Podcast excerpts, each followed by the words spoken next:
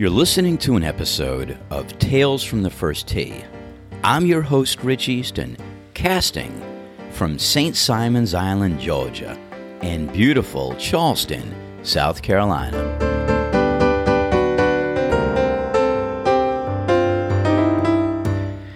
We spent a few days this week at St. Simons Island. It's a barrier island off of Brunswick, Georgia, midway between Savannah and Jacksonville, Florida. The island is populated with all of these live oaks with Spanish moss, and it's like it's like riding down River Road on Johns Island near Charleston, but a lot more to do. We actually made a day trip over to Jekyll Island and spent just the right amount of time at this Tortuga Jack's Grill, sipping margaritas on the beach until Tracy just called me off, which, which is really a smart move on her part.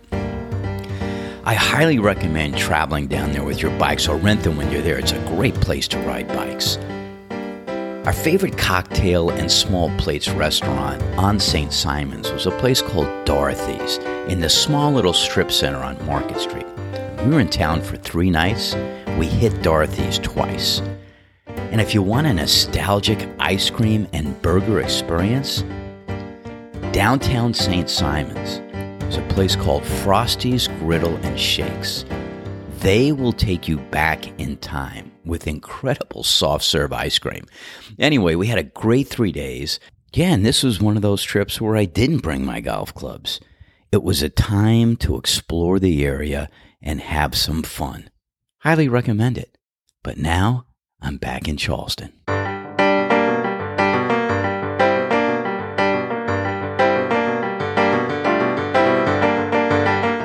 In this week's episode, I'll talk about another Cloudy Grave story. A match with Billy the Kid where he continued to prove who was boss of the moss. Should you mark your golf ball with a line to better line up your putts? A new character, Restomod, and the duality of his existence. But first, a story in the news last week that caught my attention the Calibaris infestation in Argentina.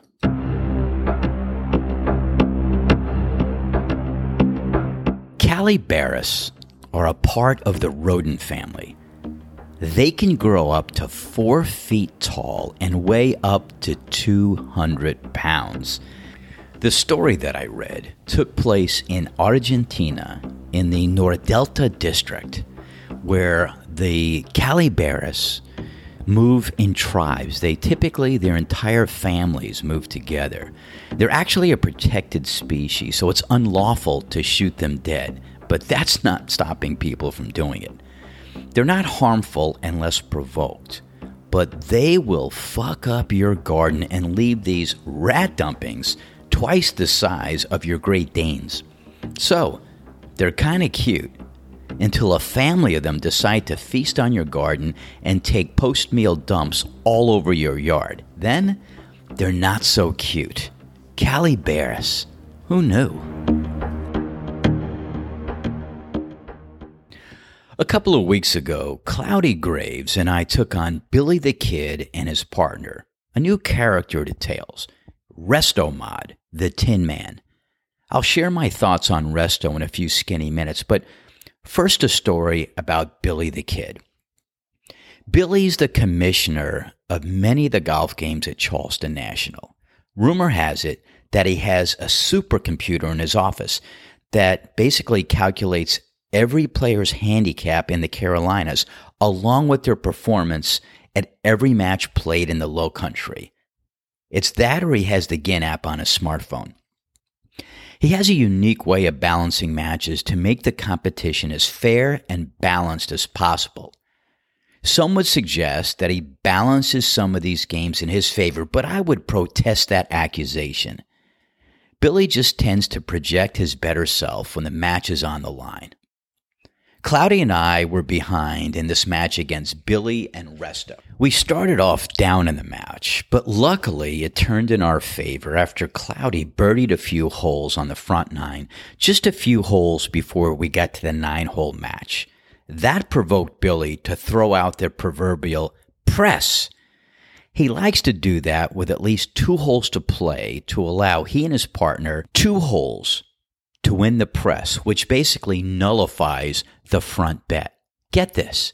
One or two holes could have the same value as the previous seven. Now, I've always had an issue with presses because presses basically will have the same value as almost the entire match. So you're basically, it's a, if you do a $5 bet for nine holes, and you're down by the seventh or eighth hole, you could press for $5 for one hole. And if you win that, everything that you've done up to the first eight holes gets nullified. No odds maker in Vegas is going to make that bet. I mean, think about this. You've worked really hard to be up in the match. You're thinking about it. You know where the ninth hole is. You know where you are in the match. And let's say you're up five holes. You just finished the eighth hole. You're up five holes coming into nine you won the nine. You won the front bet. If it's $5, you won it. But then the other team goes press, basically saying that this last hole is worth everything that you've done up to this point. And most likely when guys are pressing, one or both of them have a stroke on that hole, which which basically makes their odds of winning that much better. And psychologically, the press is meant to put pressure on the team that has been winning, to make them think more about that next hole, so that hopefully you have a chance to get back in the match. So I think that you should give odds. I think as many holes as you are down, that's the odds that you have to present the other team. If we're down, let's say five holes coming into nine, the only bet that seems fair and makes sense to the other team that's winning is five to one odds on the last hole. And sports fans, no one's going to take that bet. Zero. So, what I suggest is just double the odds. Make it a $10 bet. I mean, it's not like Vegas. If you've ever played craps in Vegas and know a little bit about a craps table, I mean, I still get brain cramps every time I think about it. There are different odds that you could bet on depending on the likelihood of you hitting that number with both dice. Hitting a 2 or hitting a 12 are much harder than hitting a 7, and therefore the odds are much greater. But we're not playing craps, we're playing golf. So just double the odds. Some guys play automatic presses when you're down 2. And what I suggest, if you're going to do that and you're down 2 and it's a $5 bet, make each press $10. And then you're going to see some guys are less likely to throw out the press card because if they're already down, there's some kind of chink in the armor. There's something they haven't been doing right. And are they willing to put up $10 to bet that everything's going to get better in one hole? Try it. And if you're going to try it, that negotiation happens at the first tee before you even tee off to make sure everybody understands what all the bets are about. As I've said in the past, most golf matches are won on the first tee when there's some kind of imbalance of handicaps where the person that gets the most amount of strokes tends to have better odds to win. So if you're going to do it, do it on the first tee, get it all out there. So when somebody's down two and the guy goes press, you know it's $10. So back to the Billy the Kid match. We get to the eighth tee box and Billy calls press. That gives him two holes to basically get back. And I think we were up two or up three. By the end of nine, when we putted out, Billy had won the press, so he got his $5 back, but we're still up in the 18. We won the front, we lost the press. So in terms of the $5, we won 5, they won 5, but now we go to the back 9 and whatever we were up on the front carries over to the 18 because there are three bets, front, back and over 9. So now we're playing the back and we are just playing well. We're playing well, we're up, we're up and we get to 16 and I think we're up two at the time, maybe three. And no presses yet, which I thought was surprising. And we go out, we all hit shots in the fairway, we all hit shots on the green. All four of us are on the green with birdie putts. Now, I have the first putt. I am 30 feet away, and quite frankly, have not been putting my best lately. Haven't felt it. I've changed putters back and forth. Black spiders back in my bag. Hooray. So now I get to make my putt. And this is the first putt 30 feet uphill to this pin. And it felt great. I hit the ball, and as I hit it, the ball's heading towards the hole, and I exclaim, Man, that felt great.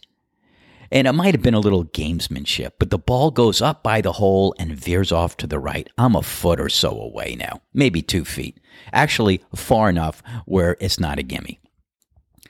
Billy gets up. Billy is just a foot in front of me, almost on the same line. Doesn't think twice about it. Hits his putt, and I'm not even looking. And as I look over to the hole, his ball goes flying in the hole. And within a second, even less than that, Billy just looks up at me goes, Hey, how does your putt feel now? Which is classic Billy the Kid. So they win the hole with his birdie. Now we come to 17. Now he presses. Two holes left to play. He presses. They win 17. So now we're coming into 18, and I think they're one up on the back. I think we're even on the whole match. And now I look at Cloudy and I'm like, okay, there are no more presses. But Billy goes, we're pressing you on 18, the total 18. I think maybe we're up one. And I'm like, I guess they can press us. I go, Cloudy, let's press them back. Now, Cloudy's wheels were kind of falling off, but they weren't fully off, and I know what he's capable of. He's a far better scorer than I am. So we get to 18, I'm like, come on, Cloudy, press him back. We press him, we win this, we win a bunch of bets. We all hit our shots up. Cloudy gets the closest. And everybody else and everybody else has to hit their second shot. Three of us are on the green, and Billy the Kid somehow overhit his shot. He's in the back bunker. He's making sandcastles back there. One shot, two shots. He ends up getting up and down for a bogey. And now it's Cloudy's turn.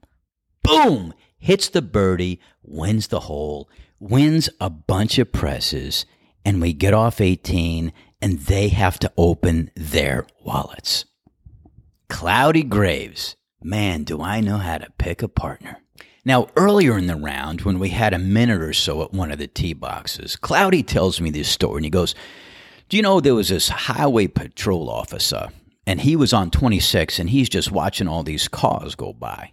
And there's one car he clocks at 100 miles an hour. So he stops the car and he gets up to the door and the window comes down and it is this teenage boy. And he's looking at the boy and he goes, Son, you know you were going a 100 miles an hour? Now, you better have a real good excuse for that. And if it's a real good excuse, I might let you go. Now, he was just playing with this boy. He was going to give him a ticket. So the boy gives him his license and his registration. Police officer comes back and he goes, Okay, so what's your story? And the boy goes, My girlfriend just called me and she said her parents are out of town and if I get there in 15 minutes, she is going to put it all on me. Well, the officer just looked at him. Son, why don't you just slow it down a bit? Have yourself a nice day. And he walked back to his car.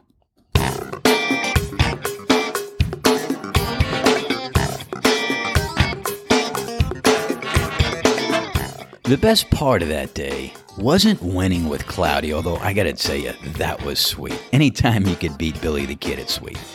It wasn't watching Billy the Kid pull a rabbit out of his hat, although that's inspiring.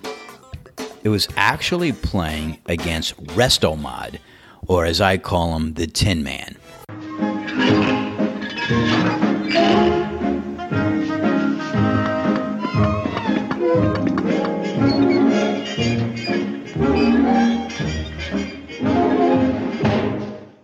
Resto is like a rebuilt classic car. He has more metal in his body than Steve Austin.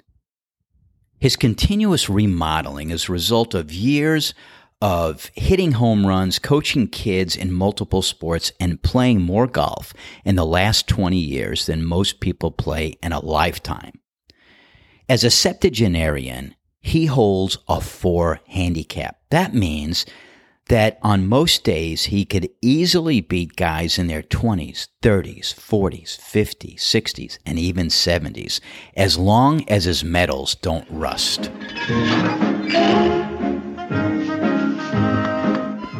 The Tin Man rides his bike daily to keep his parts lubricated, and most every Friday morning, if he's not playing, he visits me on the first tee to share his story. Now, I've known him for around three years as I'm working the first tee. He comes over and practices quite a bit. And actually, we had a day where he was chipping and there were just no golfers coming out. So I challenged him to a chipping competition, which I handily beat him in. So I'm thinking when I go out and play with him, I'm going to beat this four handicap. Well, quite frankly, that didn't happen. As a matter of fact, when our match was over, there were 10 strokes difference between his 76 and my piece of crap. So Resto is a good player. The day we played, he had a pretty good round, and I think it's because all of his parts were oiled. His drives were in the fairway, over 220 yards. His approach shots were like throwing long darts. And when he missed the green, if he didn't chip it in, he got really close. So, despite the fact that he was beating me, it was good to see him play his better self. But secondly, the most fun was his dialogue during the match. I mean, it was basically all about these gallant shots that he had recently made on each of the holes we were currently playing. When you play with the Tin Man, you get to play with two people the golfer you're playing with that day and the narrated history of Restomod. You get to hear all the great shots, eagle putts, eagle shots where he dunks it from the fairway hold bunker shots, chip ins, and 40 foot snaking putts. It would be like playing golf with Tony Romo while he's talking about Tony Romo. I joked with the Tin Man about his uncanny ability to recall great shots on every hole. He laughed and just said, Hey, it's my way of avoiding early onset Alzheimer's. And I joked, and I think I said something like, I think it's a little too late for early onset. And then he laughed and proceeded to sink a 20 foot sliding putt to win the hole. Motherfucker. I mean, this guy, he said he does this um, to just keep his memory fit. I think he does it to be his own cheerleader, to root himself on, to hit the same shot he hit the other day. And you know what? it works. Yeah, so if you get a chance to play with the Tin Man, I think you'll really enjoy his company. Just whatever you do, don't ask him about his ankle.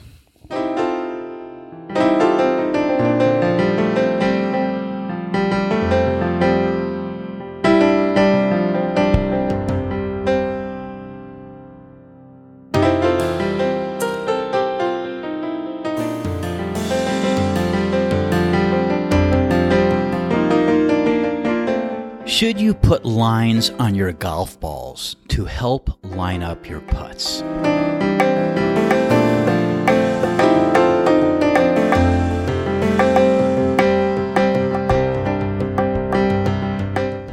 Yeah, some would say, hey, Rich, uh, I don't think you're much of an authority on putting since you're not making a lot of one putts lately. As a matter of fact, two putts would be good for you. But here's the thing that's just a passing fad. There will be a time in the near future where I am draining one putts. I just got to be like the Tin Man and talk about the last time I putted on that hole and made the putt.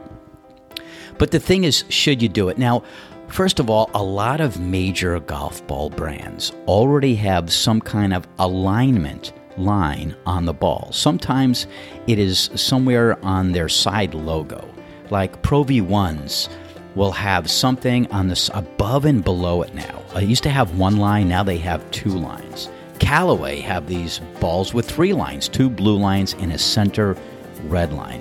And so most every brand recognizes that it's become popular. And there are these stencils that you could buy that your ball fits in, and it has different lines for you to use whatever your magic marker is, or whatever you want to mark your balls with. So obviously, it has become popular, and a lot of people are doing it. And particularly, if you're watching the PGA on weekends, you'll find a pro that will line up his putt, and you can see that line, and they hit their putts so pure that when they putt it, you could keep seeing that line. It's a straight line as the ball is rolling. Wouldn't that be nice? Some pros that are really good at teaching putting would suggest you don't want a line, you want a path. Because most putts, particularly ones that are not straight, are going to go on some kind of path. And depending on how much energy you put on the ball and how hard you hit it, and the severe of the slope on the green, it can take different paths depending on how much energy you want to put on that. And both paths lead to the hole. Now, when I play with some of the better putters, like Billy the Kid, he would say he always wants to be aggressive and take the most aggressive path because he knows he could always make that two or three footer coming back if he misses it. But a short putt never goes in. So there are different paths to get to a hole. Well, that being the case, why wouldn't everybody want to put a line on their ball and take the path that they think is the most aggressive to get it in the hole? Well, first of all, it has to do with alignment. Because of the parallax effect and the stereopsis of each person's eyes, very few can see a straight line on the ground from a tilted head position. Say what? When you bent down and aligned your ball to what you believed was your intended target, looking at it straight on. And by the way, the best way to see a path isn't behind your ball. It's to go behind where the flag is and look up at your ball. I mean, this way you get to see the slope, the severity of any angle, any undulation. So when you get back to your ball, it just confirms what you've seen the other way. So once you've done that, now you're ready to align. Now here's the catch. What you saw from behind the hole and what you saw from behind your ball when you align it changes when you stand up and turn sideways. According to research, less than 15% of all golfers could stand up sideways and look at the hole and have the same path in their mind as they saw when they stood behind the ball or behind the hole. So you need some help. So alignment on your ball is not a bad thing as long as you don't have conflict from when you bend down and uh, set it up in alignment to when you stand up and turn to your side. And according to Dave Stockton, to help you putt, you should always look for a point an inch or two in front of your ball on the path in which you want it to travel. So, uh, this fundamentally eliminates the parallax effect. Yeah, and if none of that works, I suggest to take two weeks off and then just quit. But if you're like me and quitting is just not your thing, I'll give you three other options. So here are the three drills. The first one is two tees on the ground, creating like goalposts. The second one is using an alignment rod. And the third one is putting while you're looking at the hole. So with the two tees, it's pretty simple. You put a ball around three feet from the hole. And between the ball and the hole, you put two tees down like goalposts where your ball has to pass through that. And to get the feel of a, your putter head going back and forth straight, make sure that the tees are wide enough just so your putter can go through and not much more room. And then practice stroking your putter head, making sure the putter is going through those two tees and the ball goes through. And then as you make 10, 20, 30 in a row, what you want to do then is move back and then move the tees back. And once you feel your putter head is going back and forth straight through the hole, you could make the two tees closer together so that it only covers the path of the ball, a little bit more than the path of the ball, giving allowing maybe an inch or so on either way. And then keep practicing that. And as you're practicing, what you're thinking about is making a full stroke and having the ball pass through the tees. So that's it. And if you have an alignment uh, lines on your ball, Make sure they are pointing to go directly between the two tees and keep practicing that. And if that works for you, you don't need to do more. The next one is the second drill is an alignment rod. You put an alignment rod down on the green facing the hole, but not a direct line to the middle of the hole. It needs to be, whether you're a righty or lefty putter, it needs to always be to call it the uh, bottom side of the hole. So if you're a lefty putter, it needs to be facing the right side of the hole. If you are a righty putter, it needs to be facing, uh, pointing towards the left side. So think of railroad tracks. That is the bottom of the track. Your putter, the path of your putter, is basically uh, the next line of the track, the second line of the track.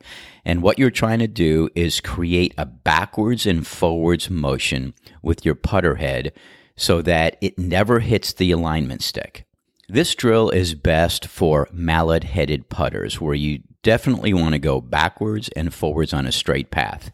Any other type of putter, there's typically an arc. It might not work as well for you. When you start off, you're doing three foot putts. So that alignment rod could actually almost touch the bottom of the hole. And what you're, again, you're just practicing a backwards and forwards. And as you start moving back, you bring the alignment stick with you. And if there's any arc to the putt, any undulation, any cant, then you are now aiming that stick not directly at the hole, but on the path of the hole. So it could be right to left, left to right, whatever that is. Practice it a few times Again, what you're trying to do is whatever the path of the putt is, you are trying to point your putter head towards the apex of that arc, the top of the arc, and that's where the alignment rod should be, and that's where your putter should be. You should never be looking at the hole, lining up directly to the hole, and pushing or pulling your hands to where you believe the arc is.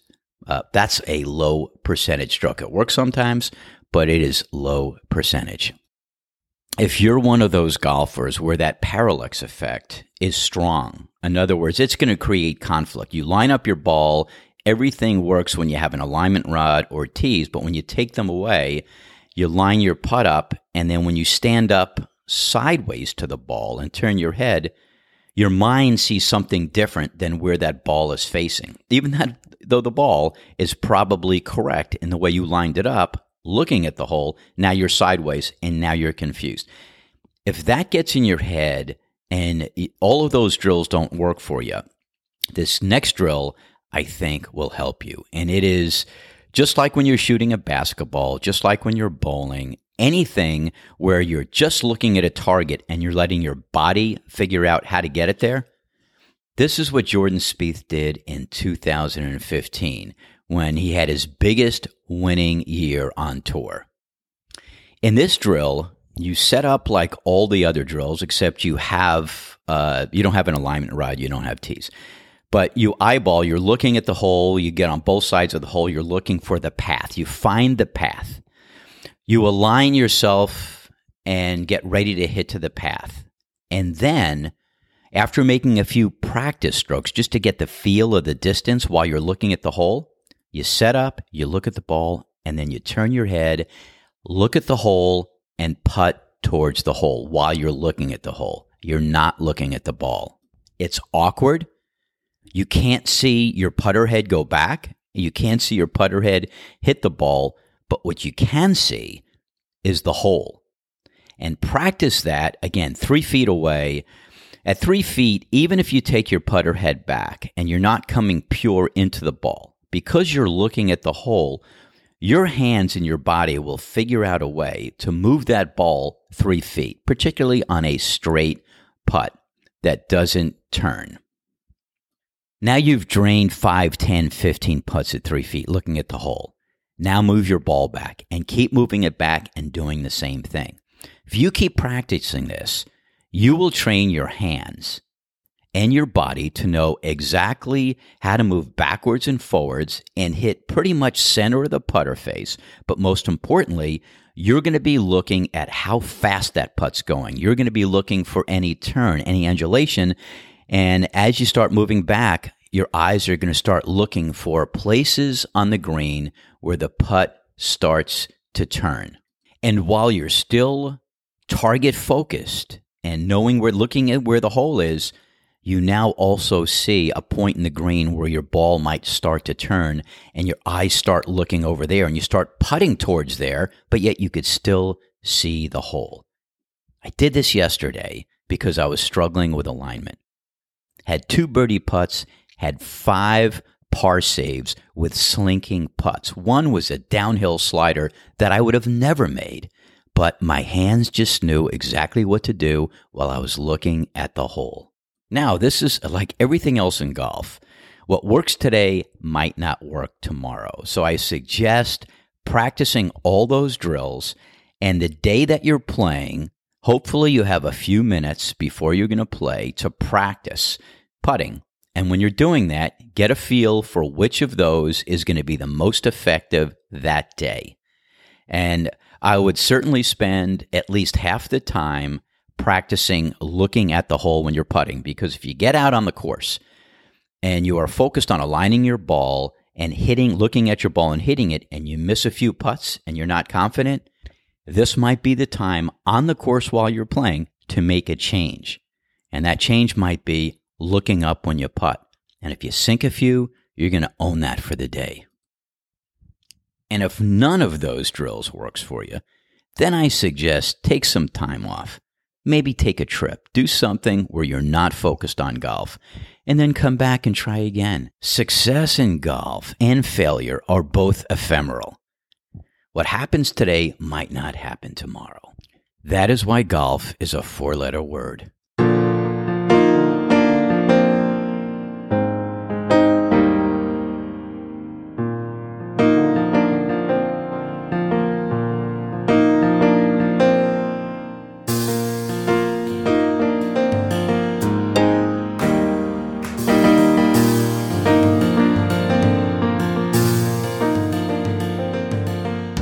You've been listening to an episode of Tales. I'm your host, Rich East, and in search of a better golf game. Casting from beautiful Charleston, South Carolina. Talk to you soon.